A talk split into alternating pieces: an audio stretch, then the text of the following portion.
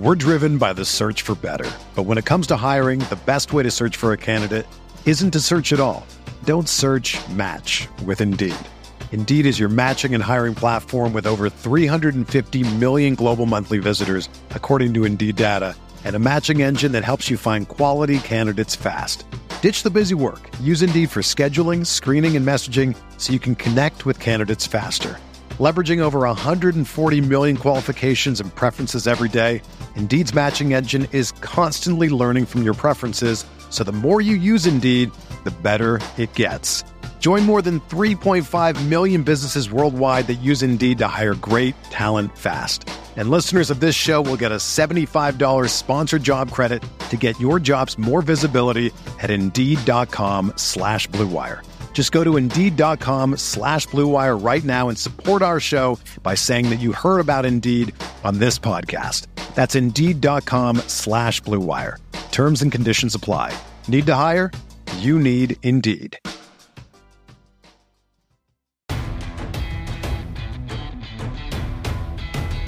The Chicago Bears select. Welcome to Picks for Poles, presented by The Bear Report, your number one source for everything Chicago Bears draft news, analysis, scouting reports, and more. Presented by Blue Wire Pods. And now, making their way to the podium, Andrew Freeman and Usayd Koshul.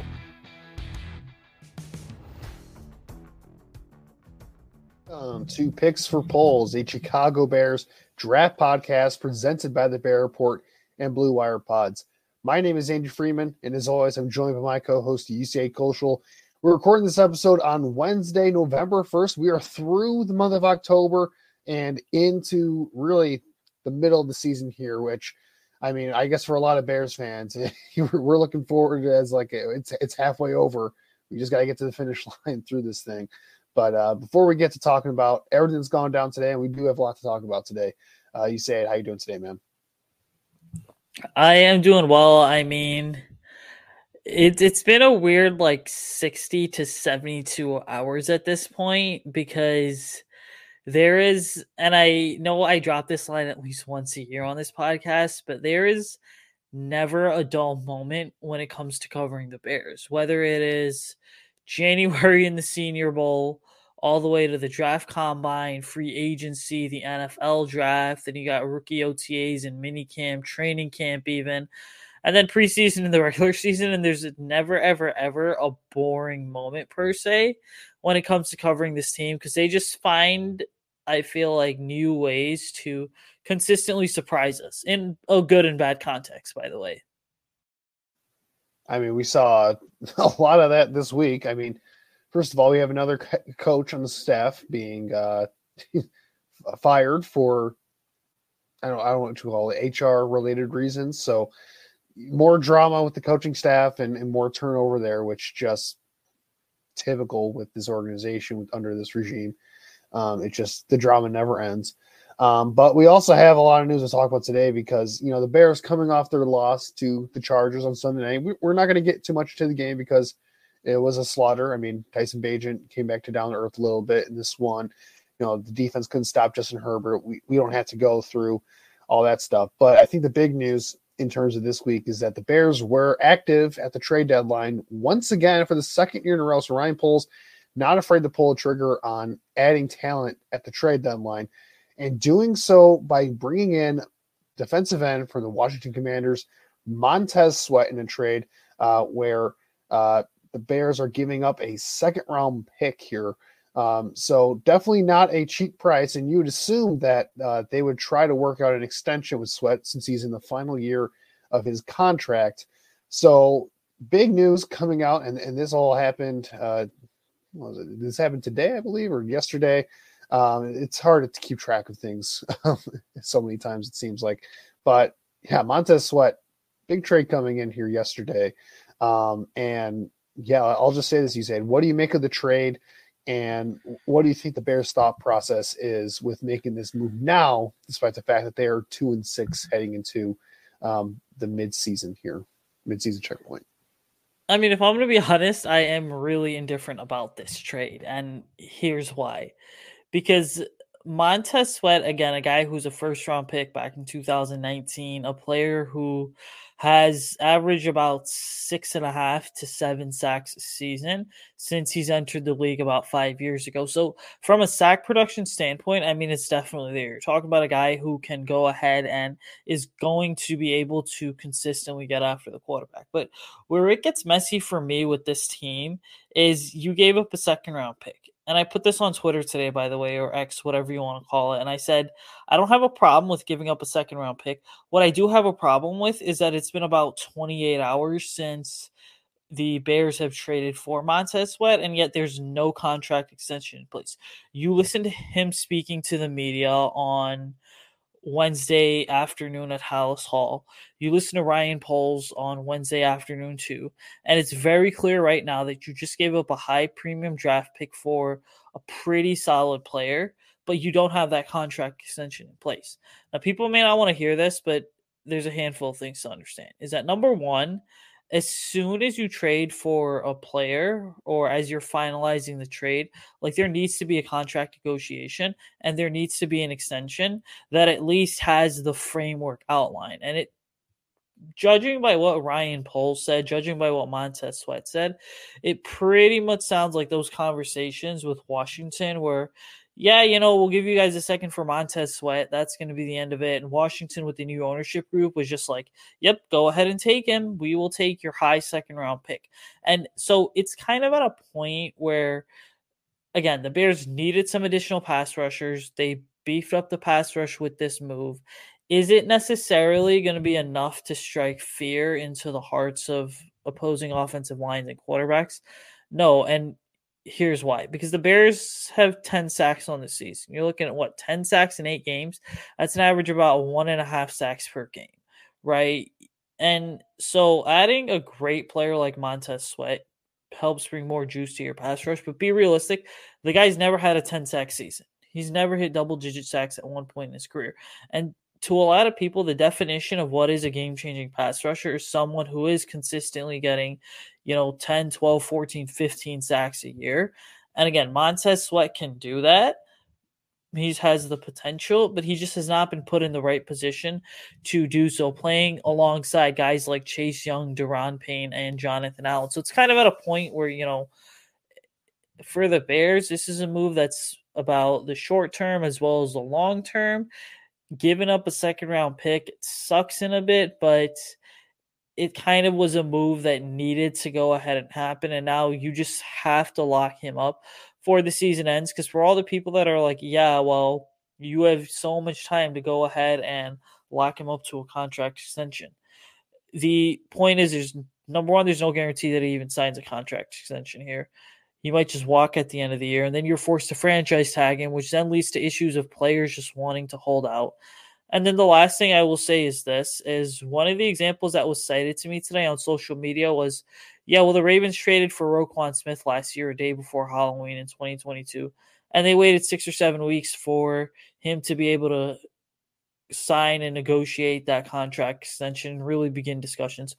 But there's a key difference here number one, the Bears are in no way, shape, or form the Ravens. The Bears have shown us that they're a consistent dumpster fire year after year after year. Once every five to seven years, as my good buddy AJ Desai loves to say, they have a winning season. And number two, the Ravens are one of the best run organizations in the league.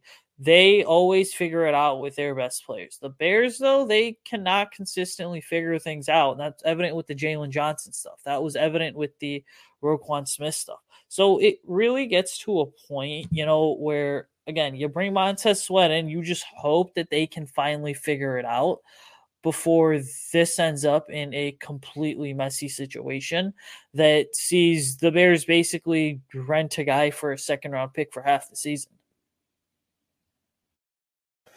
Yeah, there are a lot of moving parts with this trade. There's a lot to kind of consider here when evaluating it. First, I'll talk about what the Bears are getting uh, from a player standpoint because, you know, Montez Sweat is a solid player. He, he is a, a good pass rusher on the edge. Um, is like you said, is he like a dynamic number one edge guy? Is he a game changer, you know, on the edge? I lean towards saying no. To me, he's a high end number two edge rusher, but a low end number one guy. And what's kind of, I guess, help Montez Sweat or even hurt, you could argue hurt it in terms of production. Um, but, you know, the fact that he's been playing on a loaded Washington Commander defensive line that has four first round or three other first round picks, four in total when you combine Sweat on that group. Um, you know, he, he's not, he hasn't been in a situation where he's had to be the guy that defenses have to game plan against and, you know, worry about taking him away. You know, he's kind of been a guy that can kind of be the benefactor of playing next to um, some other really talented pass rushers there. When you talk about guys like, you know, Chase Young and Daron Payne and Jonathan Allen, like the list goes on and on. They got some really talented pass rushers, and and Payne and and Allen specifically got paid over the last couple of off seasons to the best interior defensive lineman in the NFL, especially Allen, who's been a, a, superstar for them over the last few years. He's the guy who's getting most of the attention.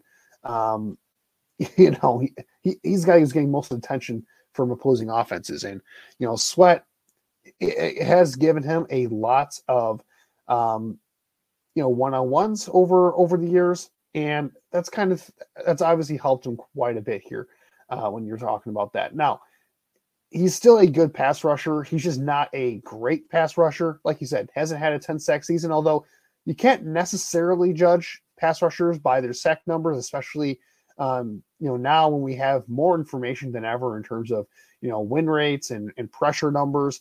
Um, but even in those areas, Sweat, you know, he's a solid pass rusher in those areas, but he's not necessarily like special in, in, those. Like his career high in pressures is 62, which is good, I'd say, for a low end number one, high end number two type of pass rusher. And that happened in 2022 last season, which was his best season. Um, he's got 27 this year so far. So he's on pace for about 56, 57 pressures, um, somewhere in that mid 50s ballpark, which is pretty solid uh, production um, overall, but it's not something that necessarily, you know, jumps off the page or anything. You know, PFF, I know a lot of a lot of NFL fans like don't like PFF for their grades and their evaluation, but they have him with a 67.1 pass rush grade, which is solid. That's above average. But again, nothing that really, you know, nothing really to write home about, right, right home about, right? Um, and most of the time, like he's usually bounced between being pretty solid and good. He had a good year in 2022. You know, he's been pretty solid this year overall. So Montez Sweat, it's not like you're getting, I think we have to set the expectation here. You're not getting a dominant alpha pass rusher in the line of a Khalil Mack here or anything like that, right? He's not on that level of a pass rusher. So we can get that out of the way right now. You're not getting that type of player. Now, what he is is a very good all around three down edge rusher who is a great run defender. He's one of the best uh, edge defending run defenders um, in, in, the NFL. Um, and has been over the last few years. You know, he's a big, tall, strong, long dude. Um, he's an athletic dude.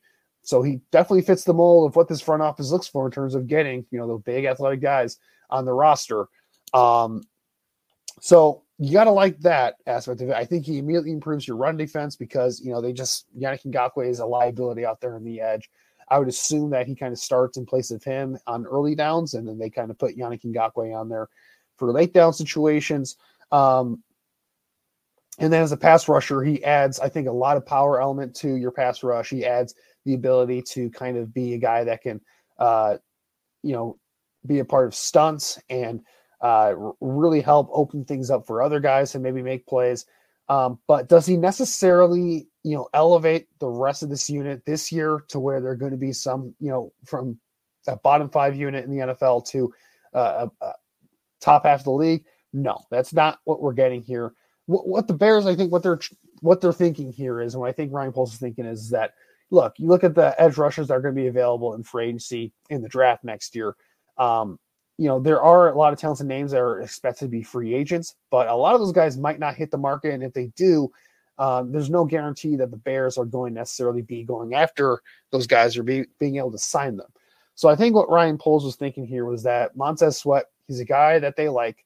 Um, he, he's a guy that they clearly valued and, and, wanted to sign him if he made it to free agency. So what I think they're doing here is they're you know they're giving up a second round pick for basically the rights to um, have him in the building early and basically have negotiating rights singularly with him. They have the ability to franchise tag him after this season.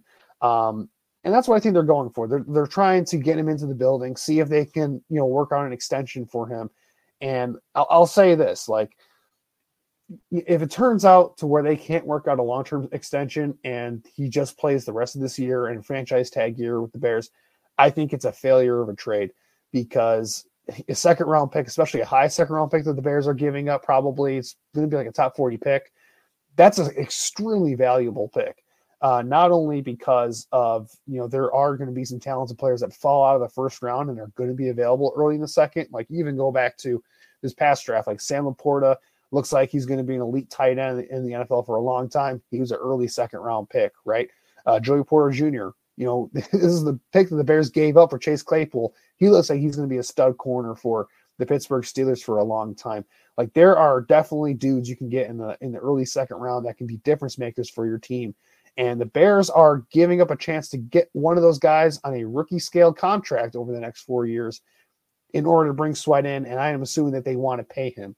So we can talk about the contract stuff. I, I don't want to get too deep into the weeds there because I'm assuming that Sweat's going to have a lot of leverage in this and that they're probably going to have to overpay him in order to get him down here for a long term extension.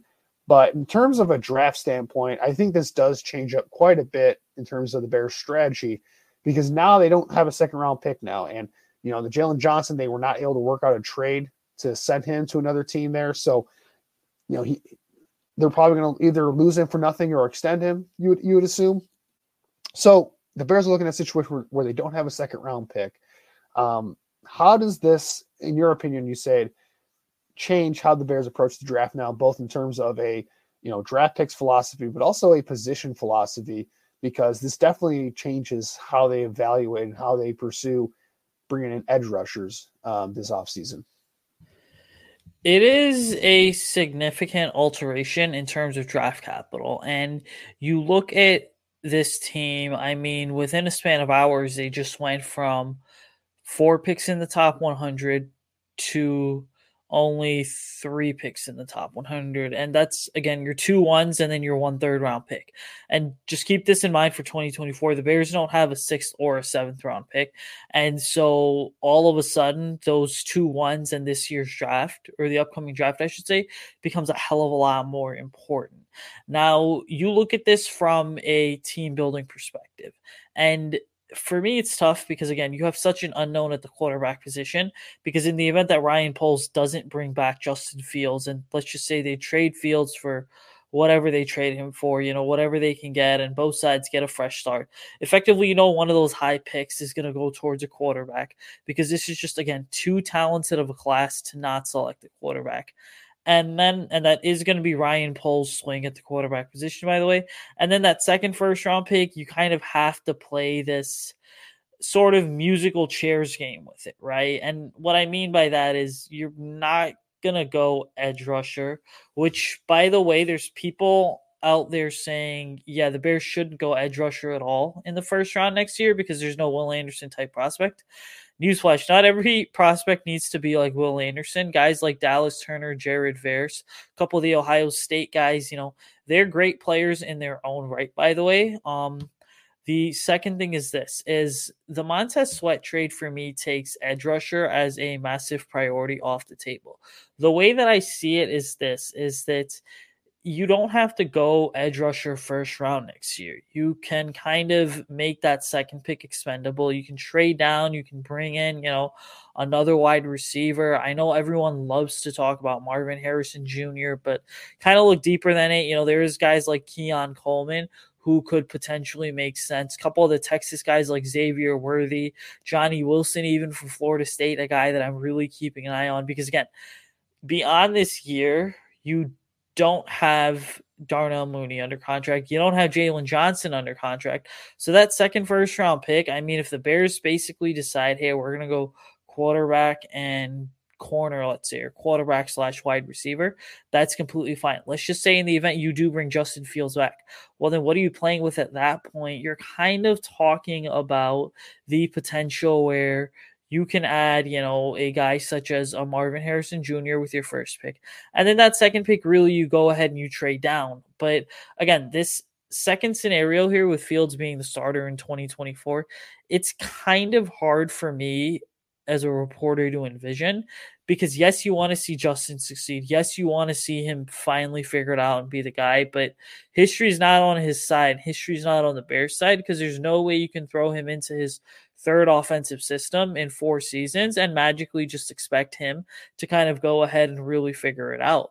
Now, the second first round pick, again, you can still trade down and target a offensive tackle. If you think that Braxton Jones is not the guy, you can still go ahead and target a wide receiver or a cornerback. So for me going into next year, I mean, those are legitimately kind of the positions to keep an eye on. If you do trade down the board, let's just say you get that massive haul, well, then you're likely getting a second round pick back. You are also more than likely beefing up some of your 2025 draft capital, which the Bears are expected to have a first and two second round picks in 2025.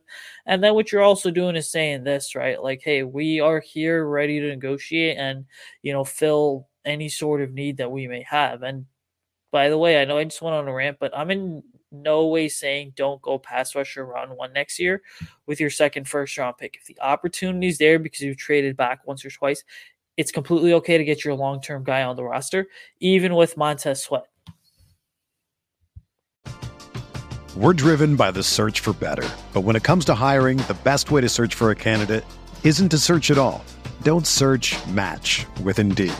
Indeed is your matching and hiring platform with over 350 million global monthly visitors, according to Indeed data, and a matching engine that helps you find quality candidates fast. Ditch the busy work. Use Indeed for scheduling, screening, and messaging so you can connect with candidates faster. Leveraging over 140 million qualifications and preferences every day, Indeed's matching engine is constantly learning from your preferences, so the more you use Indeed, the better it gets. Join more than 3.5 million businesses worldwide that use Indeed to hire great talent fast. And listeners of this show will get a $75 sponsored job credit to get your jobs more visibility at Indeed.com slash BlueWire. Just go to Indeed.com slash BlueWire right now and support our show by saying that you heard about Indeed on this podcast. That's Indeed.com slash BlueWire. Terms and conditions apply. Need to hire? You need Indeed. Yeah, I think this trade does a couple things here. Like you said, I think it does open things up to where they don't have to necessarily address edge rusher in this upcoming draft, um, especially with the high draft pick. I would assume that they would still draft the edge rusher at some point, whether it's a first round pick or you know a third round pick or even on day three. Um, but I don't think it's now. It's not a desperate need. Now it's still a huge need because you need two edge rushers and ultimately, if you want to have a dominant pass rusher standpoint, you do need to get another edge rusher that's better than Montez Sweat on your roster. Because again, Montez Sweat is not a number one guy. He's a really dang good number two guy um, who is kind of being forced to be the number one guy as of right now, just because of the way this roster is built in, in the moment. But, you know, that does mean that, look, they don't have to draft a guy early if they don't see the value in it. And this edge class, you know, there are some intriguing players. You know, we're going to talk about some of these guys a little bit here, but you know, some of the big names like Jared Verse, Dallas Turner, uh, Laiatu Latu, um, you know, so, some interesting players in round one. Yeah, I don't necessarily think if the Bears' current draft position at two and three um, would hold, I don't necessarily think that's something to where I draft either of those guys or any of those guys that high in the draft. But in a situation where you trade down potentially then I could see a scenario where you're drafting somebody um, with a first round pick at edge rusher to kind of pair with Montez Sweat, who's going to be on a long term deal, you would assume um, by that point, um, if all things work out. Um, and that also leads to my second point, which is that it does, I think, lend more credence to the Bears potentially trading down high in the first round um, if the opportunity presents itself. Now, what opportunity that would be? Well, if they have a top two pick, they're not going to trade out of that because I've I've we, we keep on entertaining the idea of Justin Fields being back. I I'm not anymore. I think it's a done deal. I think you know, regardless of whether this coaching staff or Ryan Poles' GM is back next year, like Justin Fields, I think it's over here in Chicago. It's just we have to kind of face the reality of that And you know, I, am going to assume that the Bears are going to be looking for a quarterback in next year's draft, which means you're either getting Caleb Williams or Drake Maye if things, you know, hold for them. They get a top two pick, which you're on tank watch right now, you better hope that happens with either the Bears pick or Carolina's pick. Um, Carolina getting their first win certainly makes things a little bit more interesting over the past week. Um, but with that second first round pick, that's where things get interesting, right? Because you know we have a clear, clear cut you know, top two guys with Caleb Williams and Drake Maye, Teams are still going to be figuring out who the third quarterback is and whether a third quarterback is going to be, you know, worthy of being selected in the top three of the draft, the top five, wherever the Bears are picking. So, you know, do the Bears look to trade down in that scenario if there's a quarterback that a team really likes and values? You know, do they stay and take Marvin Harrison Jr. or an offensive tackle? Again, like I said, I don't think there's an edge rusher that really is on the level to where I'd want to take them at number three overall. I think you'd have to go offense in that scenario. So, yeah, so the sweat thing is interesting because it leaves them without a second round pick. So now they can't even trade back into the first round if they if they got a girl they really like. So this really is a confound. It's a confusing trade to me, Usayd, because there are elements of it that I like um, and there are elements of it that I just like, I really don't like it philosophically, given where the Bears are at, you know, because the Bears, we don't know what their long term outlook is at quarterback. We don't know what their long term outlook is at head coach. There are holes all over this roster. And yes, Montez Sweat fills one of those holes, but also we, we have the whole like, is he even going to be signed to a long term deal? It doesn't sound like the Bears were even prepared to give him, you know, a long term deal as of yet. So it's like there is just so much uncertainty, I think, with this trade right now that we're just gonna have to wait and see what's what the situation entails. But from a draft standpoint, like I do think it hurts them in the standpoint of not having that draft capital in the second round is really going to be something that I think we look back on and say, man, I wish we made, I, I wish we would have had that extra pick. The same thing that happened with the Chase Claypool trade last year, right? Where man, Joey Porter was there at, at the beginning of the second round, Sam LaPorta was there, Brian Branch, um, Keanu Benton, some of these really high end prospects were there early in the second round. We could have had one of those guys to kind of build on this roster a little bit. And in, in, the worst case scenario that the Bears somehow fall outside of the top two, whether it's Carolina or their own pick in the draft, and you're looking at, you know, on the outside of the Caleb Williams and Drake Maye stakes there, having that extra second round pick is extremely valuable, especially because you're going to want, if you have an opportunity to move up, because I, am pretty sure the Cardinals are going to be a top two pick at this rate. They look awful at this point. Like, I don't know if the Cardinals are going to be moving on from Kyler Murray after this year. So they're going to be trading that pick to the highest bidder. And if you're the Bears and you're outside the top two, like, wouldn't you want to have that second round pick in your bag to be able to move up? And get the number one pick or the number two pick to draft Drake Maye or Caleb Williams. Like that, that's part of this trade that really just, I don't know, eats at me, right? Because I always, I, I always have to think about the worst case scenario with these these sorts of things, and I don't know if I'm just being crazy with that, but that's something that also kind of worries me as well with this deal. Even though I do like the player, bring him in. Yeah, and you know, I'm just kind of getting a gauge for kind of what's going on right now with some of these trades. And you know, again, you look at a lot of these trades, right, that kind of took place in this 2023 NFL draft, and I, mean, it, it is it's it's weird, and and again, it's weird because if you look at like the Cardinals and Texans trading, right? The Texans pretty much got, you know, a first and a fourth round pick in 2023. And then the Cardinals, right, got a first and a second round pick. Okay. And again, that was, you know, a big jump up the board there. And then you look at, you know, the Cardinals basically trading again with the Lions. And again, the Lions ended up getting Arizona's first and second round pick in 2023 as Arizona kind of got it the Lions' first and third round pick. But the point I think is this, right? Is this whole conversation about these second round picks is so polarizing. And it is that way simply because, again, your second round is really where there is still a hell of a lot of gold to be struck. Because every year you have about, let's just say, give or take, you know, 35 to 42, 43 players, right? That the general media kind of comes out with and says, yeah, these are guys that you could certainly see having a first round grade. And you see all the mock drafts and everyone runs through them from all the major outlets and Twitter and everything. And what happens is this is there's so many different combinations of guys that could go in the first round that inevitably those ones that do slip in the second round still are really talented. And so then it kind of becomes this sort of guessing game, right? In terms of these second round picks, like they're high picks, so teams are kind of hesitant to want to part with them because you know there could possibly be a top 20 or a top 25 player that you know slips all the way to number 34 number 35 now and if you don't have that second round pick you know you kind of just costed yourself and so really for the Bears, I mean, you're going to have to get a massive haul from a team to even be able to recoup that second round pick.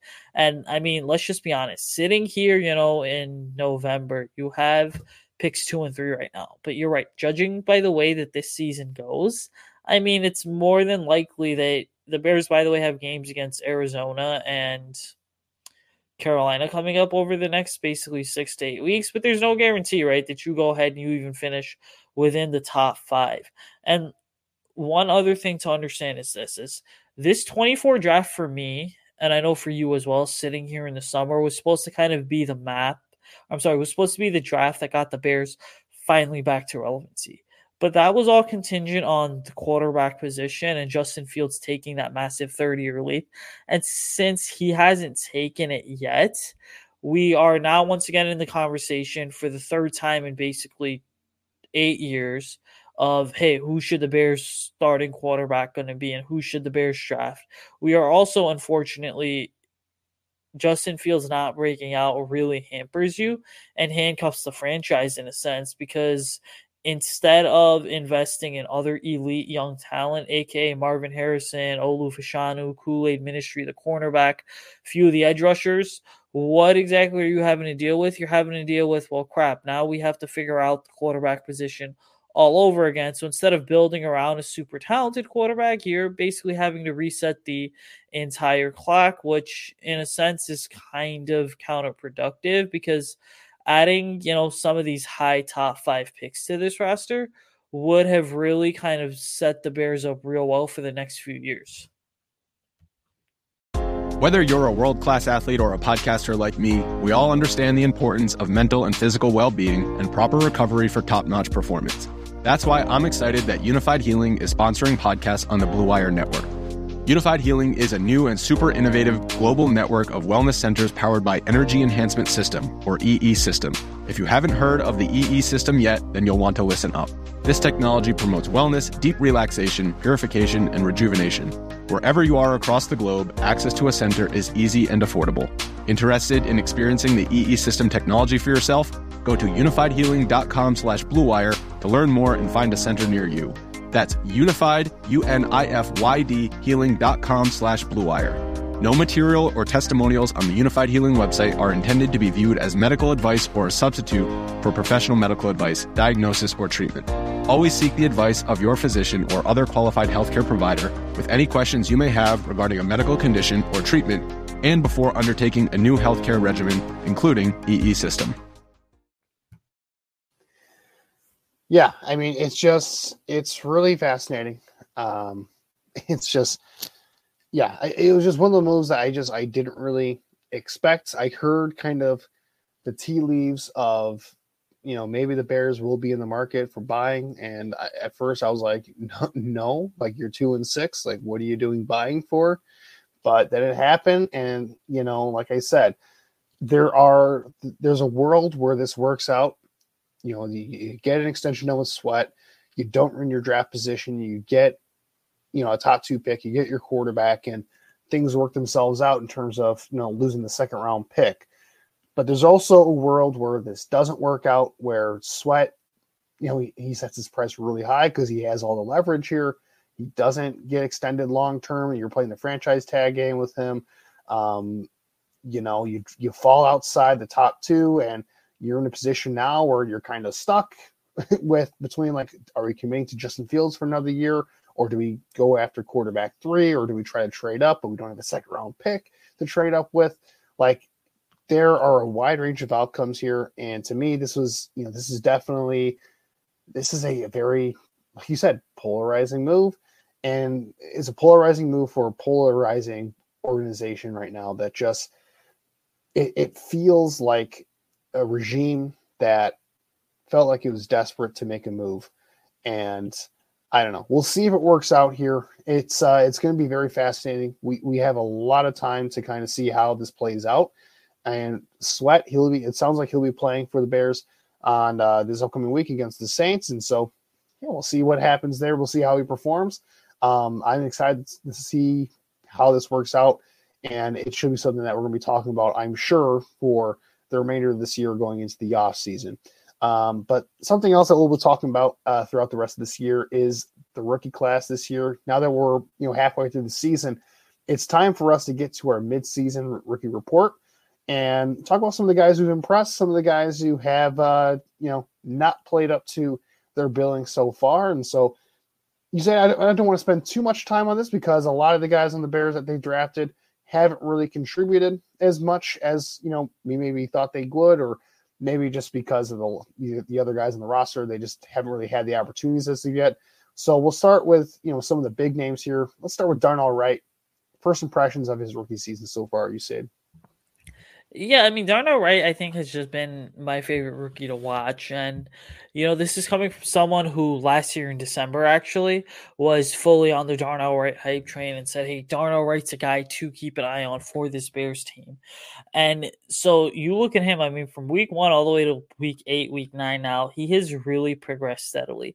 You can tell talking to Darnell Wright as well after the game that things have really slowed down for him. I mean, he's at a point where the games are beginning to slow down for him. He's beginning to understand what the guys around him are doing. He's beginning to really get out there, showcase his mobility, kind of get to the second and third level on those running plays, continue to go ahead and set the edge. Pass protection for him has really been the best part of his game this year because he is able to just kind of stand up in pass protection. He's using those really long arms and just continuing to hold off really good edge rushers. Like there was the game against the Raiders where he didn't allow a single sack. This past week against the Chargers, he didn't allow a single sack at all. So he's getting to a point where things are certainly slowing down for him. And Darnell Wright, it's tough because he was the second offensive tackle selected in his draft class, but there may be a point where, you know, when these end of season all rookie teams and all that stuff are coming out that Darnell Wright's on there as the starting right tackle because yes, I mean he's been that good. Yeah, I think uh, among the rookie tackles, he's probably been the best. Uh, Paris Johnson has had his ups and downs in Arizona, although you know he was kind of always a guy that I thought might take a year or two to really find his stride in the NFL. But yeah, Darnell Wright. What's impressed me about him is that the run blocking is a lot better than I thought it would be because the book on Wright coming out of out of the draft out of, out of Tennessee was that he was a really refined pass protector, great anchor, great athlete, but not a great run blocker for a variety of reasons, whether it was technique or just um, despite his athleticism, didn't really move as well in, in certain blocking schemes compared to you know the athletic profile that he does have based off of test off of his testing numbers. Didn't really do a good job of sustaining blocks in college, but this year he's been a complete road grader on uh, in in the run game, and you combine him with Teven Jenkins on the right side, like man, you are opening up some massive holes on the right side of your offensive line with those two kind of leading the way for you. You know, the pass protection, it has been, I think, expectedly up and down. Like he's definitely had his welcome to the NFL moments, and it seems like two or three times a week he gets beat really bad by a, a talented edge rusher. And it's kind of a reminder that, like, yeah, he's a rookie. He's going to have some of these struggles here. Like, you know, we talk about the Raiders game as like a positive for him. Like he was dealing with a shoulder injury during that game, so I also don't want to, you know, I, I don't want to like bag him too much for that. But I do think the pressure numbers don't really reflect how badly Maxx Crosby was beating him on a lot of pass rushes at that time. Like that, that's probably the good part about having Tyson Bagent out there starting at quarterback. That he gets the ball so quick that it can, can make up for a couple offensive line miscues and Wright certainly had his miscues in that game, but overall, I'd say he's been pretty solid in pass pro. Um, he hasn't been egregiously bad or anything like that. Um, he's just been kind of solid there. Again, he, he's taking his lumps, but overall, I think the Bears. I think they have to be really encouraged by what they have and right, I think I, he looks like he's going to be a ten-year starter for them, and whether he ends up like maximizing his potential and being like an all-pro guy, we'll see what happens there. Um, but I, I, I, feel very confident at the very least the Bears found a very solid starter for a very long time right tackle, which is a very, very valuable piece to have on your roster moving forward. Um, especially when like left tackle, like Braxton Jones might be all right, but it's still, you know, it's a little bit um the offensive line in general is a little bit like in a weird place right now. You're not sure exactly what you have for the future moving forward. It's nice that you have a building block there in Darnell Wright. He's one of the few building blocks I feel confident in on this roster. Let's get to the second round guys, uh, Gervon Dexter and Tyrique Stevenson. Now, these are two guys that have definitely had their share of ups and downs so far. And I, I guess, like, in my opinion, Usayd, I, I don't know if I'm wrong on this, but like, it feels like how you feel about them, it kind of goes back to how you felt about them in the draft process and a little bit of I, eye of the beholder, basically, in terms of how you would evaluate them. Um, you know, how do you think their rookie season's going so far? I mean, you kind of said it like how they were in the draft just seems like how they are now. And again, you you have two young guys that are basically playing in this rotation. They because the coaching staff is in love with Justin Jones, a high price veteran making I believe about 6 million dollars this year. You don't really see these young guys get the action that they want and really, you know, the action that they quite frankly need. Now, Gervon Dexter and Zacch Pickens, to me, just watching them up close in camp a few months ago, I was thoroughly impressed. But also, the thing is, you can tell that in these actual games, when they are standing and lining up across some of these all pro offensive linemen, which again, yeah, you're not going to face every week, but you're going to face some damn good old linemen every single week. They do have their fair share of struggles in the sense that they aren't the quickest to get off the football. They don't necessarily have the best pass rushing moves. You know, to me, it seems like gap integrity and just playing solid and sound within both gaps is kind of a bit of a struggle for them, really. And part of that is just them not getting a lot of reps that they probably could have used throughout the preseason to go ahead and just, you know, get used to the game. Now, I will say this Gervon Dexter to me has still been incredibly impressive. Impressive, I'm sorry, to the point where you know, next year I think that the starting spot is going to be his to lose. But you're right. I mean, they both been at a point where it's just a level of inconsistency that really needs to be cleaned up. Yeah, and that was the book on Dexter, right? He, not a consistent player in college. He was a very raw guy. And I will say, like the get off has been it's been it's been much better in the NFL than was it at Florida. Like the world's better. So I'm not even worried about that issue anymore with Dexter. He's just a normal um, project player at this point, not the complete just like, oh my God, I don't know if this could work if you can't figure this out. Um, that he was coming out of Florida in, in my evaluation on him. Um, now he looks like just a, your classic um, project defensive tackle where you you see the size, the strength, the straight line speed and athleticism and motor that he has. He just has no idea how to use it yet and he'll have some matchups like against Washington where he looks really good. He had six pressures that game, um, had a really high end, you know, PFF pass rush grade um, in, in that one. Um, but you'll get also performances like you see in the rest of the year where he's kind of just there and not really making much of an impact. Um, and it would be nice if the Bears coaching staff would – stop trying to make the Justin Jones experience work and actually play Dexter more, where you could see him get more reps and, and more experience. And I guess the same goes for Zacch Pickens as well. Who Zacch Pickens, I mean, Zacch Pickens really hasn't done anything for me either. I just I don't really have much of an opinion on him. He was another guy that I thought was kind of overdrafted. So uh, I'm not too high on what he's shown me, but at least Dexter has flashed, you know, some really impressive plays and, and some really impressive traits the consistency certainly is not there as of right now, but you can definitely see the vision that this coaching staff and Ryan Poles had for him when they drafted him. And it kind of makes a little bit more sense than when, you know, initially the draft pick happened where I wasn't a fan of the pick. But right now, I'd say Dexter has exceeded my expectations, especially as a pass rusher. Um, but I need to see it more, more moving forward. He's only got nine pressures on the season. We're halfway through the year. So, and some of that is he, hasn't really played a lot. Um, but I, I, would like to see some more development as a pass rusher there because right now his only move is just being bigger and stronger than the guy he goes up against. And w- when you start playing more quality offensive lines, like against the Lions coming up, like that's that ain't gonna work, right? so um, we'd like to see a bit more there, but the flashes have been really impressive, and I like what I've seen there. Tyrique Stevenson, he's definitely taken his lumps at corner, and that's kind of to be expected. To put things into perspective, like so far this year, Stevenson, he's giving up 10 yards per reception on the year. He's given up six touchdowns, um, 125.6 passer rating when targeted. So it hasn't been the best start to Tyrique Stevenson's career, but we all know that cornerback does. It, it's a very difficult position to play well right away. So I, am not going to say I'm panicking panicking on Tyrique Stevenson. He was a guy that I really liked going into the draft, but you do want to see him start to make some some improvements going forward here because this is the same thing that happened with Kyler Gordon, who the Bears spent a second round pick on last year. This is the same thing that happened to Kyler Gordon, right, where he was getting toasted and, and cooked, um, you know, early on in the season, and eventually he did figure some things out late in the year, but it just kind of took him a while.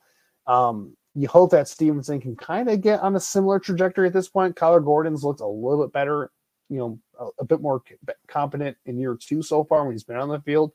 So you hope that Tyrique Stevenson gets more onto that track than continuing to struggle. But yes, his, his rookie season has definitely been, I think, more out, out of the, the day one and day two t- day two guys. He's definitely had the most struggles. I feel like because they throw him into the fire and he just hasn't really you know, he's had his plays here and there, but it, it has been a struggle for him. Moving on to day three, though, I mean, this is where we can kind of like speed through this here because, you know, the only day three guy that is really playing all that much. I mean, I guess you could say Tyler Scott is getting some run. Um, Roschon Johnson, when he's been on the field, has been pretty good. You know, other than that, I, I don't feel like the, the, the Bears have gotten. You know, Terrell Smith had a couple of promising moments against Washington when he was on the field and he got the start. But you know, day three, it's it's really tough to say right now. What do you make of the day three rookies and, and how they performed when they've been on the field? Usayd. Yeah, you know, those day three rookies to me have come in and, you know, they've had their impressive moments. I think the big focus for me is just looking at Tyler Scott. He is undoubtedly one of my favorite rookies to go ahead and watch this year every time he does see the field. To me, he's a player that at this point, like after the way Velus Jones played on Sunday night against the Chargers, like that wide receiver three spot belongs to Tyler Scott, a player that is incredibly detailed, understands his assignment, knows and understands, and is really conscious of what the defense is going to throw at him. And then, really, the mental aspect of the game is slowing down for Scott. You look at him as a player, physicality, not necessarily his calling card. Again, he's about 5'10, 5'11 a much smaller wide receiver, but he does love to play bigger than he is. A tough, scrappy wide receiver.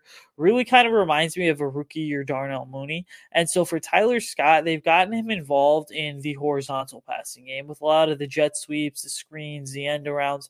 Now the question is to unlock his potential. Can you get him involved in the vertical passing game? And you're certainly seeing the Bears do that more and more each week because what they are doing is taking more of those intermediate to deep shots and, you know, really giving Tyler Scott a chance to go up and get the football. Mother's Day is around the corner. Find the perfect gift for the mom in your life with a stunning piece of jewelry from Blue Nile. From timeless pearls to dazzling gemstones, Blue Nile has something she'll adore. Need it fast? Most items can ship overnight. Plus, enjoy guaranteed free shipping and returns. Don't miss our special Mother's Day deals. Save big on the season's most beautiful trends. For a limited time, get up to 50% off by going to Bluenile.com. That's Bluenile.com. Yeah, Scott, I, I, would love to see him be used more as a vertical player that he was in Cincinnati. Um, for whatever reason, I just they just haven't been able to unlock that this year with him. You know, we've seen the vertical passing has worked at times with DJ Moore and Darnell Mooney, but Tyler Scott, that was his calling card. And I hate, I hate to keep on saying that word, but that phrase, but like that, that was his thing at uh, Cincinnati. He was a deep ball guy who could get, who could burn defenses deep. And that's what he was doing in camp as well.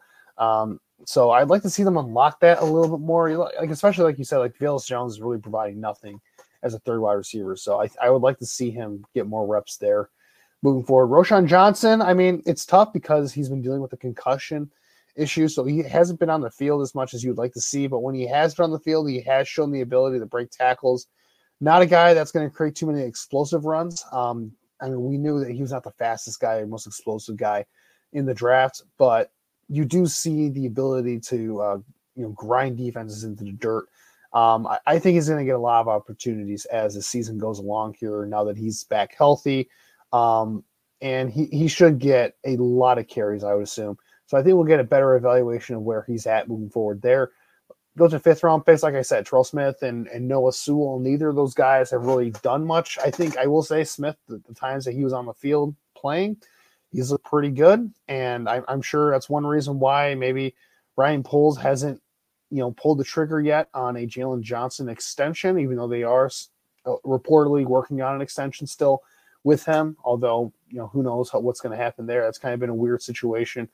Um, but Smith has definitely shown some some decent flashes, I would say, for a fifth round pick. And then get to the seventh bell, like Travis Bell like actually got picked up by the Atlanta Falcons, so he's not even on the Bears anymore. Um, and uh, you know, yeah, seventh round picks, Kendall Williamson, you know, on the practice squad and whatever. So, yeah, I mean, I would say overall the draft class has been pretty pretty solid, about what I would expect. I think from a lot of these guys here. And now we'll just have to see over the second half of the year how these guys respond to, you know, they face some adversity in the first half of the year. How do they continue to develop and get better, or do they hit a rookie wall, which is something that you know we've seen from a lot of these guys as well.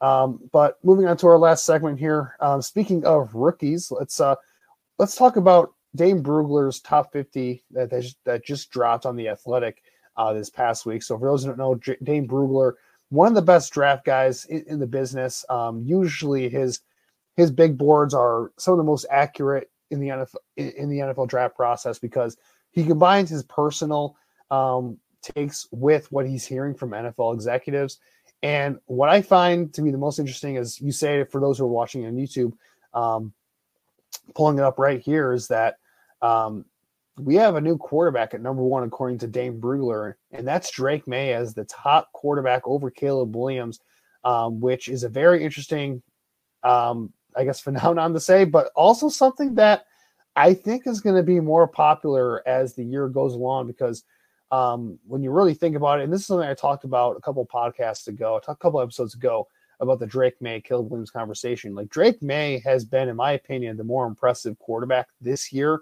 compared to Caleb Williams. I know two different situations there, but just reading uh, uh, Dane Brugler's write up on Drake Maye. cut from the same cloth as Justin Herbert, Maye continues to impress with his on field command despite inconsistent help around him. A tall, well put together athlete, he has an explosive release with a touch to threaten every level of the field. He still makes a few more reckless decisions than you want, but his timing has improved, and his aggressive decision making is more of a strength than a weakness. So, Usayd I'll, I'll, go to you on this one. What do you make of D- Drake Maye being Dane Brugler's number one quarterback um, at this point in the year? I mean, in all honesty, I'm not surprised because to me, when it comes to the Drake versus Caleb debate, and again, we'll talk about Caleb in just a moment or two here, but to me, uh, Dane's analysis is 110% accurate because Drake Maye is the type of player who, again, he's bigger than Caleb Williams, you know, coming in about 6'4, 230 pounds. And then the just the reality with him is this is that he's certainly a player who has everything you want from a modern day NFL quarterback. And I think that those measurables alone just kind of don't limit him to one specific scheme or one specific system. You know, he's a guy who I could certainly see him fitting into Eric Bieniemy's offense, even Kyle Shanahan's offense, really even Ben Johnson's offense. So there's definitely a high level of versatility there. And just kind of looking at the last sentence here in Dane's scouting report, I mean, makes some reckless decisions, but timing's gotten better. Aggressive decision making is more of a strength than a weakness. I mean, look, you want your quarterback to go out there and to just pray sorry, play freely and have fun. And that is what I think Drake Maye is doing to me. He can read defenses real well, and he has the arm to hit every necessary throw on the field. So this is a guy who, you know, has really earned a hell of a lot of his fair share of praise. Yeah, I'll say this. The one thing I question about Dane Brugler's, uh, uh, gosh, I can't even talk today. We're getting so late here. Uh, the one thing I will disagree with him there is I don't think he's as reckless with his with his decision making as maybe his report indicates. Like according to like Pro Football Focus, for instance, his turnover worthy play rate is under two percent, which is really really low, especially for the amount of big time throws that he does have, which is a pretty high percentage. Like Drake Maye does fit the ball into some really tight windows, and when he does, it's extremely exciting to watch because you can see how that translates to the NFL where he's going to have to throw the ball into some tight windows into some some really close spaces here um, in, in tight coverage. So the fact that he's he knows how to balance when to do that and how to take care of the ball, to me, that's I think that's going to be his most intriguing trade. And obviously, he's one of the best deep ball passes we've seen in a long time. Like he talked about him being accurate to all levels of the field. It's really apparent when he throws the ball deep, and he gets the ball out on time as well. He's not a guy that's going to hold the ball too long and take a ton of sacks either. So, yeah, Drake Maye, I can see why he's the number one guy, but going down here to Caleb Williams, who uh, Brugler has as his number three. Uh, Brugler has his number three quarterback or number three, not quarterback, number three overall prospect. So here's what his write up on, on Caleb Williams is. I am all for a ban of the word generational when talking about college prospects because it sets near unattainable expectations and makes a player like Williams an easy target for criticism. That said, Williams remains an extremely impressive prospect. He has an above average arm and a natural feel for accuracy, and his ability to weaponize his creativity remains a differentiating factor between him and most quarterbacks. Williams is a fantastic at navigating chaos, but he does hold the ball too long at times Often he has no choice either because the defense gets immediate pressure with its front four or his receivers haven't created separation. And when that happens, Williams feels forced to put on the superhero cape, which can lead to negative plays. With the bar set so high, it can be easy to call Williams overrated after a mistake, but let's not lose sight of his tremendous strength as a player. To me, that scouting report is spot on. I, I think he's kind of nailed every sort of talking point for Kyle Caleb Williams at this point in the year. Like for all the people that were giving the generational quarterback comps, like, yeah, I, I thought that was a little bit too much when I, I, heard some people throwing those out there. Like, Caleb Williams is a, is a great prospect. I don't think he's on the, the Trevor Lawrence, Andrew Luck, you know, Peyton Manning tier of prospects that were considered generational back in their time, like John Elway. He's not that type of prospect, in my opinion. And I think he does have the weaknesses correct, like, right? Like holding onto the ball too long, playing hero ball way too often. Like that, those are the things that you know can give you some concern. I think for him as a prospect, but I think like Caleb Williams, like he said, like the, the the ability to play off script, the arm talent, the ridiculous ability to make throws on the move and at awkward angles, like it's really incredible to watch. And to me, it's going to be really interesting to see how this quarterback debate plays out here because we can already see the narratives start to form on these two guys. I'm just curious to see how it's all going to play out in the end. Yeah, you know, I'm really curious to kind of see what goes on here too. You look at, you know, these two really good quarterbacks, and eh, quite frankly, you can't necessarily go wrong with either of them. And that's not saying that there's a one, a one A, and a one B.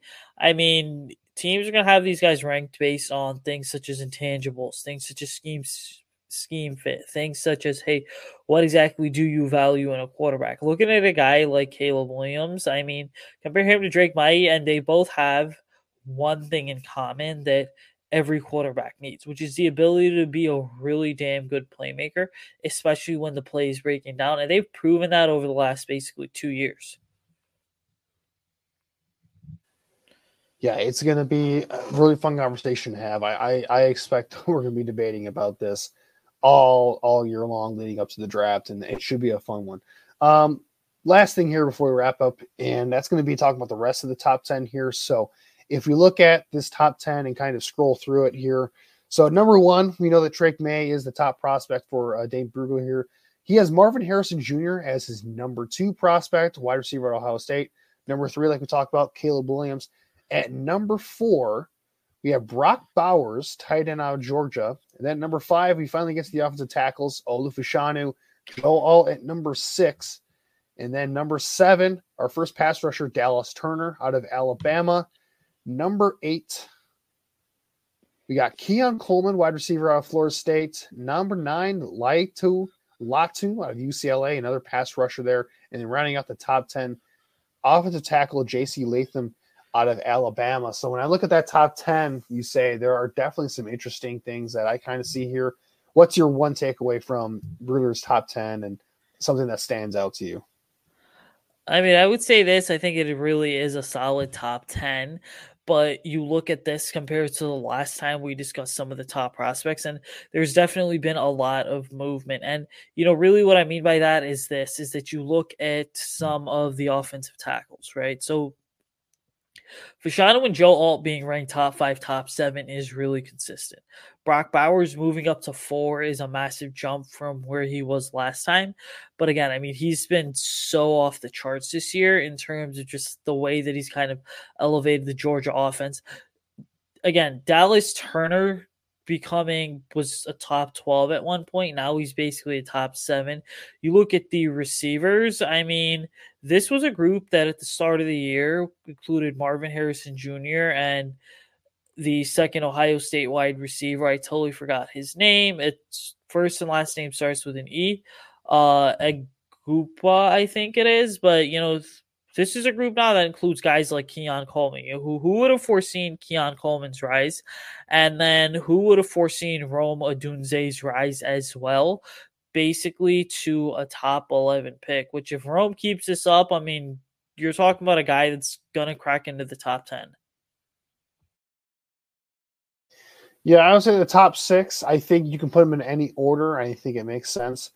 Those top six guys, top six guys, when you look at uh, Alts, Fashanu, uh, Bowers, Harrison, and then the quarterbacks, obviously, those are all blue chip type of guys that I think are going to be studs in the NFL for a very long time. Um, so those six, I mean, you could, I mean, obviously, Caleb Williams and Drake Maye probably be top two for me. But the rest of those guys, you can put them in any order, and I would kind of understand it. I, I find the pass rusher discussion to be the most interesting because Jared Verse was kind of seen as the number one guy going into the year. And to see him kind of fall, but he hasn't really been the most impressive at Florida State. I, I would say that Dallas Turner, he has been probably um, the guy that's kind of risen the most. Um, he's definitely impressed as a pass rusher this year. He's added some weight over the offseason. That's definitely shown. Um, but Laiatu Latu out of UCLA is another intriguing name to kind of follow because the thing with him is that he's got a really scary injury history. And I, I, think when you look at his tape, he's probably the best edge rusher in this class on on tape here. But unfortunately, uh, he just has not been able to stay healthy uh, over the years, and that is really really concerning here. And and also like his his his lack of physical tools, it, it can be kind of seen as, as something that could throw hold him back as well. But you know, his his, his production has been insane at UCLA. Like uh Brugler has a stat out here. So you know, according to I guess Pro Football Focus here, he has 106 pressures in only 21 games since he transferred to, to UCLA prior to last season. Like that's insane. That's insane production right there. That's that's over four game basically, or about four per game. No, not not four, but that's five per game basically. So I mean, he's been a really productive pass rusher at UCLA. Um, the edge rusher conversation is going to be really interesting. It really is because I feel like there's a lot of players that are intriguing, but not that one guy that really stands out at the top here. So that's going to be something that is going to probably change quite a bit, I, would assume, over the next few months. And we'll just have to see where that stands. All right. Um, I think it's time to wrap it up here. Usayd real quick prediction on the Saints game coming up. Tyson Bagent getting his third start. Um, who you taking? I mean, I'm taking the Saints in this one, and you know it's simple. Why? Because the Bears are a complete mess right now. I don't think much has to be said beyond that. Montez Sweat, I anticipate him being on a pitch count. It's just something that this team and this franchise loves to do when they're kind of easing players into the starting lineup, easing them into kind of the routine of things and a completely new culture. I think the Bears lose this weekend 24 to 14 because the Saints have been much better than a lot of people are giving them credit for. I'll take the Saints as well. Um, Derek Carr has not played well, but I think against this um, this joke of a defense, he's going to have all day to throw. Even with Montez Sweat, he's going to have all day to throw, and he's going to be able to pick apart this soft zone defense. And um, the Saints are going to be able to score some points in this one. Um, and the Bears with Tyson Bagent, like the Saints do have a pretty solid defense, especially their back seven. So I'd imagine they're going to have a hard time scoring. I'm going to go 24 to 10 is my prediction. Saints win this game in pretty convincing fashion here. Um, it's going to be a tough one for the Bears to win this game. All right. With that said, I think that's going to wrap it up. Um, for all of our listeners out there, make sure to like, rate, subscribe, and review our podcast on all podcasting platforms, including Spotify. And make sure to follow us on social media, social media as well, on Twitter at Picks for Poles. Uh, make sure to follow the Bear Report as well at Bear Report and Usayd where can our listeners find you you on social media and find your work? Yeah, you can find me on social media at Usayd Koshul. Check out my work on the Bear Report website as well. Absolutely. You can find me on Twitter at AJ Freeman25. You can find my work on the Bear Report as well. Keep an, uh, keep an eye out for my first mock draft coming up in the next couple of weeks or so. Uh, should be a lot of fun uh, that we're already getting the draft draft season already, which gosh, I can't believe that we're already talking about the draft with this Bears team halfway through the year, but that's just the state of uh, this Bears organization. But until next time, Bears fans, have yourself a great weekend and bear down.